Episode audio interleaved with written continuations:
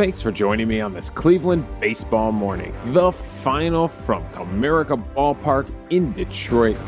It's the Cleveland Indians 7, the Detroit Tigers 4. I'm Davey Berris, lifelong Cleveland baseball fan, and I want to talk about the actual game on the field, the thing I enjoy watching baseball being played. And man, what did I say? What did I say yesterday? I said that 17 0 loss is the kind of game that you just got to place behind you and you got to move forward and you got to get back to business. And that is exactly what the Cleveland Indians did yesterday against the Detroit Tigers. Um, it always helps going and facing Detroit, especially this current iteration of Detroit. Uh, another thing I said, another thing I said yesterday is that I think the season has proven that Oakland is in a probably a class above us, right? They're in the playoff hunt. They're in the AL West hunt and they're leading the wild card. They're a playoff team. We are on the outside looking in. But we are better than the Detroits of the world and the Texas Rangers of the world. And we'll see if we're better than the LA Angels of the world coming up. Like, we are right on the outside looking in of that playoff picture. We just don't have it this year. We just don't have the pitching. We don't have the lineup right now. I mean, too many injuries, too many rookies you know, not enough veteran presence on this team to drive to the playoffs. I mean, what this lineup looks weak without Bobby Bradley, without uh, Harold Ramirez. I mean, it looks thin. It looks really thin. You have Oscar Mercado hitting fifth last night, uh, followed by Owen Miller, Yu Chang, Austin Hedges, and Ernie Clement. That is just not an intimidating lineup. That looked a lot better when Mercado was hitting seventh and Hedges was, you know, then Hedges at eighth and then Ernie Clement, right? Bobby Bradley and uh, Harold Ramirez at least added a little bit of thump to the middle of the lineup. And with those two guys now injured, Harold Ramirez went on the IL, uh, as did Nick Sandlin. Both of those guys coming out uh, in that Oakland series, they both find themselves on the IL. So a bunch of changes and moves to accommodate that, right? Yu Chang coming back.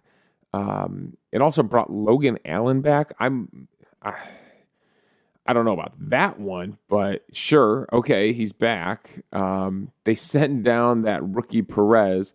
Poor guy comes up here, has you know a cup of coffee, gets battered around by Oakland, comes in with the bases loaded, which you got to question DeMarlo Hale on that one, sending the rookie in. I know Indians Twitter did. Indians Twitter was not happy with that decision, sending the rookie out there with the bases loaded to make his major league debut.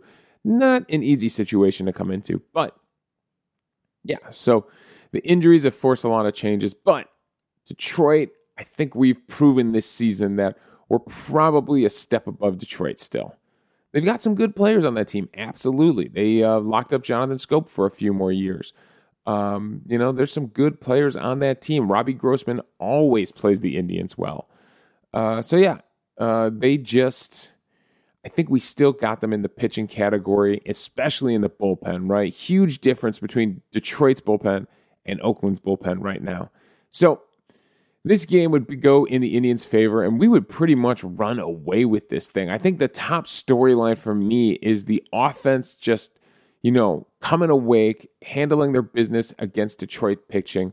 They faced Tyler Alexander in the last series. This wasn't a repeat matchup, but both of these starters, their last outing, Plesac and Alexander for Detroit, faced the opposing team in their last outing.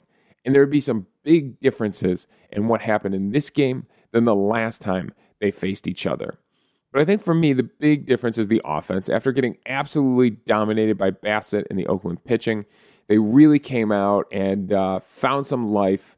And it was unexpected heroes last night from the offense. Um, Multi game hits from Myles Straw at the top of the order, from Yu Chang, who just got called up and is playing third base, so Jose could DH. And then Ernie Clement, Big Earn in the nine spot. By the way, if the nickname Big Earn does not catch on, and if none of you have seen the movie Kingpin, the uh, the bowling movie with Woody Harrelson and Bill Murray, um, got, that's a perfect nickname for him because he's not big. They were teasing him the whole night that he needs to, you know, Andre now was teasing him that he needs to get in the weight room if he wants to keep hitting home runs. And even he said in the post game, he's like, I'm not a home run hitter. I wasn't trying to hit home runs. I was trying to go to the opposite field on a, on a fastball. And it ends up going over the fence for his first major league home run. And then later, he recognized curveball, got out ahead of it, and pulls it down the left field line and ends up hitting it really well. Uh, let's check the exit velocities on these home runs. The first one out to right field with 99.6 mile per hour exit velocity, 376 feet on a 27 degree launch angle. The next home run, he would line out in his second at bat, but he'd come back with his third at bat of the day and leading off gets that curveball, hits it 100.8 mile per hour exit velocity. This time 33 degree launch angle. This time 394 feet into the seats in left field. That one was a much more no doubt about it kind of home run, uh, more majestic home run as opposed to the first one, which was kind of a line shot over the wall. So yeah, so Ernie Clement is, like I said, unlikely heroes on the day. Uh, and the Indians really jump on Alexander early. Um, he only lasts five innings, only gives up six hits, but gives up four runs, no walks, four strikeouts, and the home run given up on 77 pitches. They hard hit him one, two, three, four, five, six, seven, eight times. So yeah, Straw with a big double. Yu Chang, it gets buried in this game, but he goes two for three with uh add in a walk on this one and uh, so he's on base three times, and he has a triple into triples alley in right center field, and then he pulls a home run into the bullpens in left center. So Yu Chang had himself a great day coming back to the Indians. Um, yeah, so it is fun to see the unlikely heroes in this game because uh, Amed Rosario doesn't score any runs. He was on base, did get an RBI. Jose Ramirez doesn't score any runs. He was on base twice, but doesn't score any runs, doesn't drive anybody in. Franmil Reyes is 0 for 2 and gets ejected from the game with arguing with the umpire. And Franmil Reyes, you feel bad for him, but everybody knows that line, right? If you've never been ejected from a baseball game for arguing with an umpire, which sadly to say, yes, I have. I've been ejected from a softball game for arguing, but I, I you know that line. If you've ever argued with your parents, you know that line. When you were a kid, you knew that line.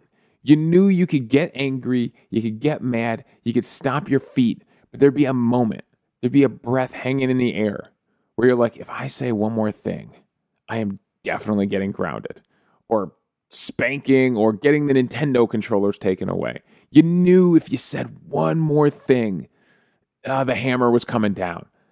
Sometimes you did, sometimes you didn't.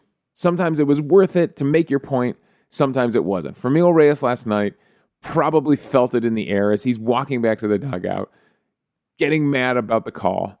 And he probably felt it in the air and decided the frustration boiled over and he just went for it and got tossed. So uh, now you have Bradley Zimmer pinch hitting and then playing right field, hitting cleanup, and that didn't go so well. Uh, Mercado didn't do anything in the fifth spot. And then so it comes down to Owen Miller, who has an RBI and a run scored. Yu Chang Hedges with an RBI. He hit a nice sac fly. Uh, perfect situation with Chang on third base, hits that sac fly, and then Ernie Clement delivers big from the bottom of the lineup with those two solo home runs. So, yeah, unlikely heroes. And the Indians, you know, kind of spread it out. They just kind of were doing it all night. Two in the third, two in the fourth, two in the sixth. After uh, Detroit finally answers back in the bottom of the fifth with two of their own, uh, they did finally get to uh, get the Plesac a little bit there. And uh, but then they add two in the sixth for the Indians and one more in the seventh to really cement things. Uh, the Tigers would show a little life in the ninth inning against James Karinchak, scoring two runs on a two-run home run, a walk, and a home run from Renato Nunez. Uh, but that would be it. So Indians pitching does a really good job of holding the Tigers in check. And uh, the Indians offense does a really good job of putting together some little rallies, right? Little tiny rallies, two runs here, two runs there. That is huge. You don't have to have an eight run inning. But man, putting up a couple of crooked numbers in this game, in three innings, you're able to put up crooked numbers. That's really encouraging from the offense, right? Some good, timely hitting, right? From Yu Chang, Austin Hedges, some good sac flies from a couple of guys that really needed. I believe Amed Rosario's RBI was also a sac fly. So yeah, so some really timely hitting here. Uh, let's take a look at the scoring plays here. Oh no, Amed Rosario's was a single that brought in Myles Straw. Who had the other sac fly? Austin Hedges has that sac fly. Owen Miller had the sac fly, brought in Mercado to score. Mercado had a crazy trip around the base paths. Um, gets on because of an error, uh, ends up at second, ends up stealing third, and then ends up coming home and scoring on a sac fly. That also helped. There were a couple errors from the Tigers last night uh, in this thing. Uh, who had errors? Uh, Jimenez had an error throwing, and Holland. So two of their pitchers had errors that allowed guys to move up and move around the bases. So that helped too. So that's a pretty solid job by the Indians offense. Um, talk about pitching. Let's talk about pitching for a second. So, what was different? Uh, what did Alexander do different in this game that we were able to hit him uh, that he wasn't doing in his last start? In his last start against us, uh, which came on the seventh, I believe. Um, he goes five and a third, four hits, no runs in that one, no walks, also four strikeouts. He's only hard hit five times. So a very similar game. In that one, he was dominating with his cutter. He had a 52% CSW on his cutter, including nine called strikes and three whiffs on 11 swings. So that was the pitch that was really working for him. And uh, he was keeping it inside on the Indians hitters. Uh, they stacked the lineup with righties, and the lefty was pounding them inside with that cutter and then leaving the changeup down. Not so much away, but down. All right, so what did he do this night that he was hit so hard by the Indians hitters? Well, he wasn't getting that cutter inside as much. He was still getting it to the inside edge, but he wasn't really pounding it inside. And uh, he was throwing more sinkers, getting more sinkers over the plate which they were hitting. And then uh, the changeup was he was getting it down, but he was also leaving a few away. And uh, he would get some strikeouts on the, the sinker, on the changeup, a, and a couple cutters away on the outside edge. But uh, a four seam fastball is what Myles Straw hits for the double. Uh, Ernie Clement's home run is on a sinker that he leaves up at the belt away. And then they were able to single us four seam fastballs. They really did a good job against this four seam fastball when he tried to come inside with it.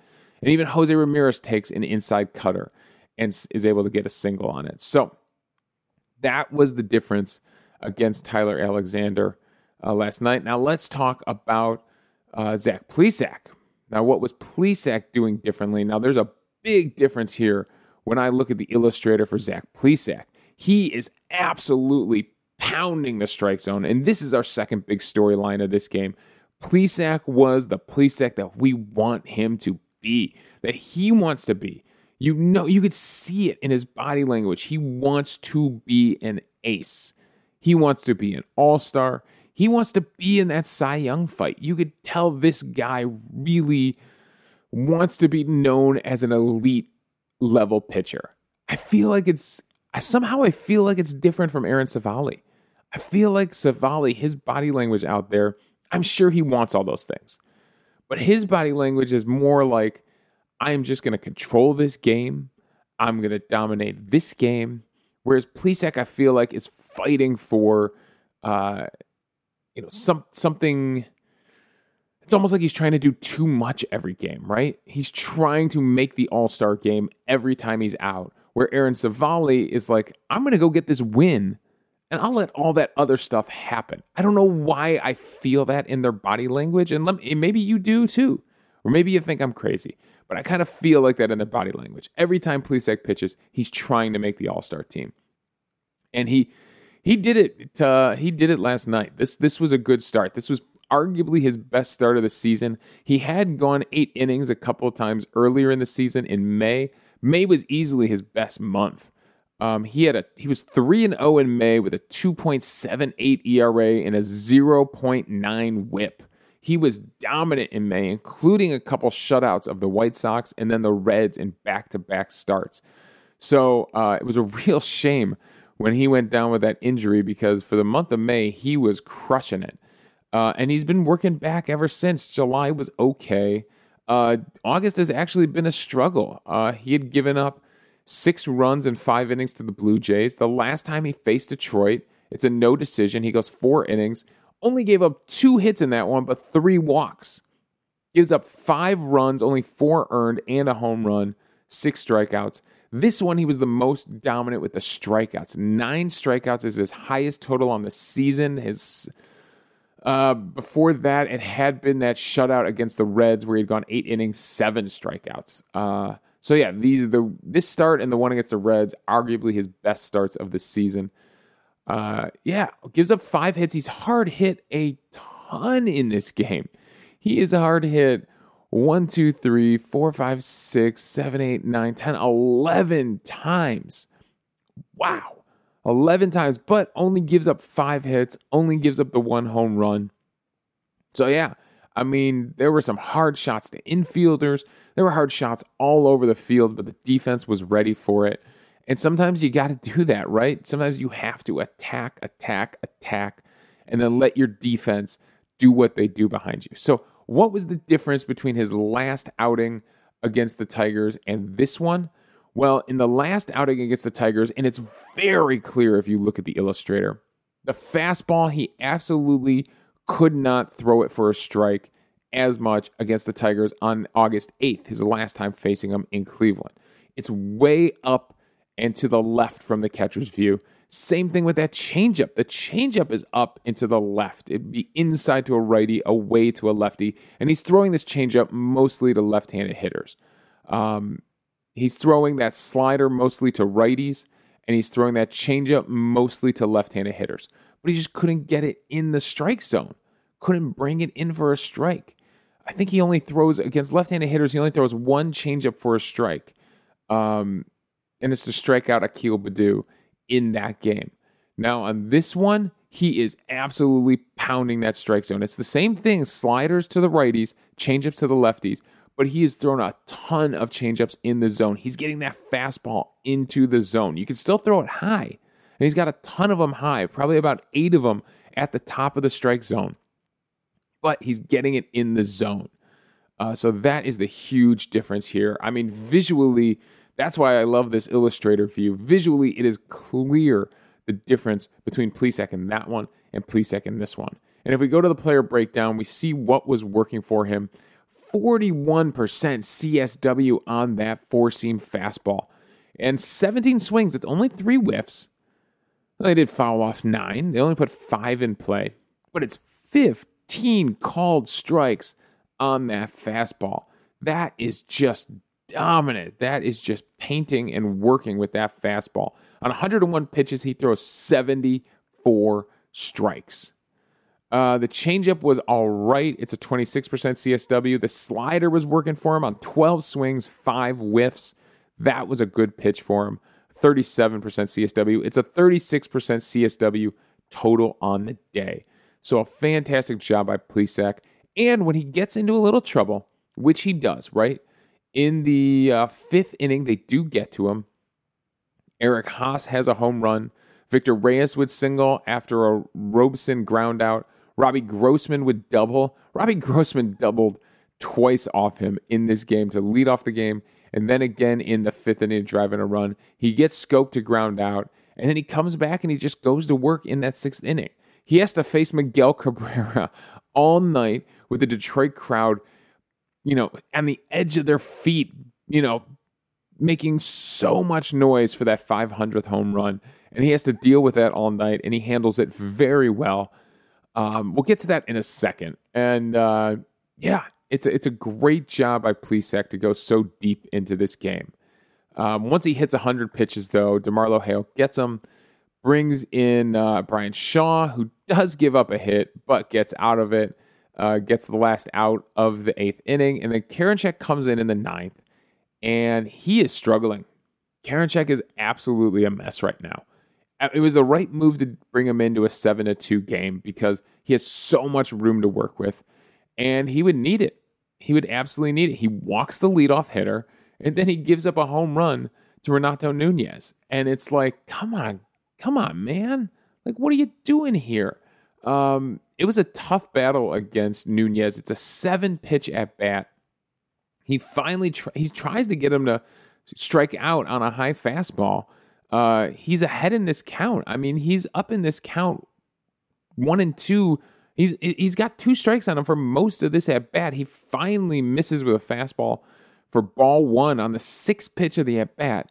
Throws him another high fastball, and this one he hits 98.3 miles per hour, 396 feet to left field, to left center field. So uh, it honestly isn't a terrible uh, attack from Plesac. Threw him a ton of curveballs. Uh, clearly should have gone to the curve when he went with the fastball there. I mean, but it's in a good location. I mean, that is right at the top edge of the strike zone. That's usually where Karinchak is getting strikeout. Against Candelario, he just could not hit with that fastball. Um, he threw him six fastballs, and uh, that's it. Six straight fastballs. He fouls off two of them that are in the zone, and the rest he just lays off because they're all up and away, and uh, ends up walking Candelario. Now comes back against Harold Castro who does him a favor and swings at the first pitch, hits it 99.2 miles per hour, but right at Oscar Mercado. So I feel like that's kind of doing him a favor. Eric Haase has a little bit more of a battle, but he would ground out uh, on a curveball, an inside curveball. And then Victor Reyes would ground out on a fastball down and away to finally end things for Karinchak. So he's able to work out of it, but it just, you feel the struggles from Karinchak, especially when he walks that leadoff hitter. Um, what was going on with Robbie Grossman and Plesac, man? Gro- Grossman had Plesac's number two doubles almost in the same spot. Uh, this time he gets an in on the leadoff at bat. He takes a fastball away and then pulls an inside fastball that's down and in 105 miles per hour down the line into the right field corner. And then his next time coming up here, uh, Actually, his next at bat, he would be called out on strikes. His third at bat, though, against Plesac, this was the RBI double. Um, and it's the same thing. He gets a changeup away. This time it's a fastball out over the plate. Um, and so it's not an inside pitch, but he still turns on it, still doubles down the right field line, 95.7 mile per hour exit velocity. So he was sitting fastball and got it and did his damage with it. So Grossman versus Plesac man, Grossman, even back to his Minnesota days, I feel like always gave us trouble. So those were the big storylines in this game. Honestly, great game by the Cleveland Indians. Uh, something we really needed. We kind of needed a bounce back after that Oakland series. Um, so uh, MVP for the day. Look, I know you, it's it's we're gonna split it. We're gonna split it. I can't. I can't deny Big Earn Ernie Clement for hitting his first two home runs of his major league career in the same game. That's just too cool. But Plesac really is the MVP for the day. I mean, we don't, you know, who knows if we win this thing if Plesac doesn't have a bounce back performance for the month of August where he has been struggling and come out and really dominate to nine strikeouts. So uh, Plesac and Ernie Clement, we get an offensive and a pitching split MVPs for the day. And uh, I told you I was going to talk about Miguel Cabrera for a second here. Every one of his at bats was fun last night. Uh, like I said, the crowd was so into it. Uh, there was a big crowd in Detroit. I mean, for a team that isn't really going anywhere, they packed 22,000 into Comerica last night, and they're all there to see Miguel Cabrera hit number 500.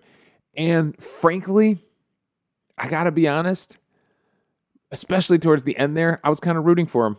I was. I'm kind of rooting for him to do it. I, I, it, it would be fun. The crowd would go nuts. It would be this big moment, and baseball is kind of built on big moments, right? I mean, it's a slow game, and the thing that keeps you coming back are those big moments. And uh, whether it's Ernie Clement with his two solo home runs, or uh, you know Yu Chang with a big triple and a home run, they're big moments in time over this big three hour marathon. And Miguel Cabrera hitting number 500 would be a huge moment. It'd be something we'd talk about for a while. So I know none of the Indians pitchers want to give it up. Uh, they even joked about that, that the guys are all talking. They don't want to be the one to give it up. So they're going to give him tough at bats, but I kind of want to see it happen. I think it's going to be a really exciting, fun moment. And uh, maybe we'll get to see it in this series. So Hopefully, it'll be in a situation where we're up seven to two. He can have himself a solo home run. He can have his moment, and it doesn't affect the outcome of the game, right? Uh, so yeah, so good luck, Miguel Cabrera, in the rest of the series. All right, that's all my thoughts. Thanks for joining me on this Cleveland baseball morning. Again, the final from Progressive Field, not from Progressive Field, from Comerica. It's the Indians 7, the Detroit Tigers 4. We'll be back tomorrow to talk about this 6 o'clock game, but the Indians have not announced their starter yet. So will it be Logan Allen getting some kind of opener roles, getting a start, seeing how long he can go, or will it be Sam Hentges coming back out, doing the opener thing again, the opener shtick? Um, we'll see. They have not announced a starter yet. It is Saturday morning, and they still haven't said. They'll be going up against Wily Peralta. Uh, on Sunday, it will be Triston McKenzie going against TBD for the Tigers. All right. So, again, thanks for joining me. You can follow me on Twitter at Davey Berris. You can email the show at clevelandbaseballmornings at gmail.com. Let me know your thoughts on the game and we'll discuss them on the show. Also, I'm hosting this podcast on Anchor, so if you go to anchor.fm forward slash Cleveland Baseball Mornings, you can leave a voicemail for the show. We'll play them back on the air, respond to your thoughts, and we'll have a fun conversation amongst the fans about baseball. So thanks again for joining me on this Cleveland Baseball Morning.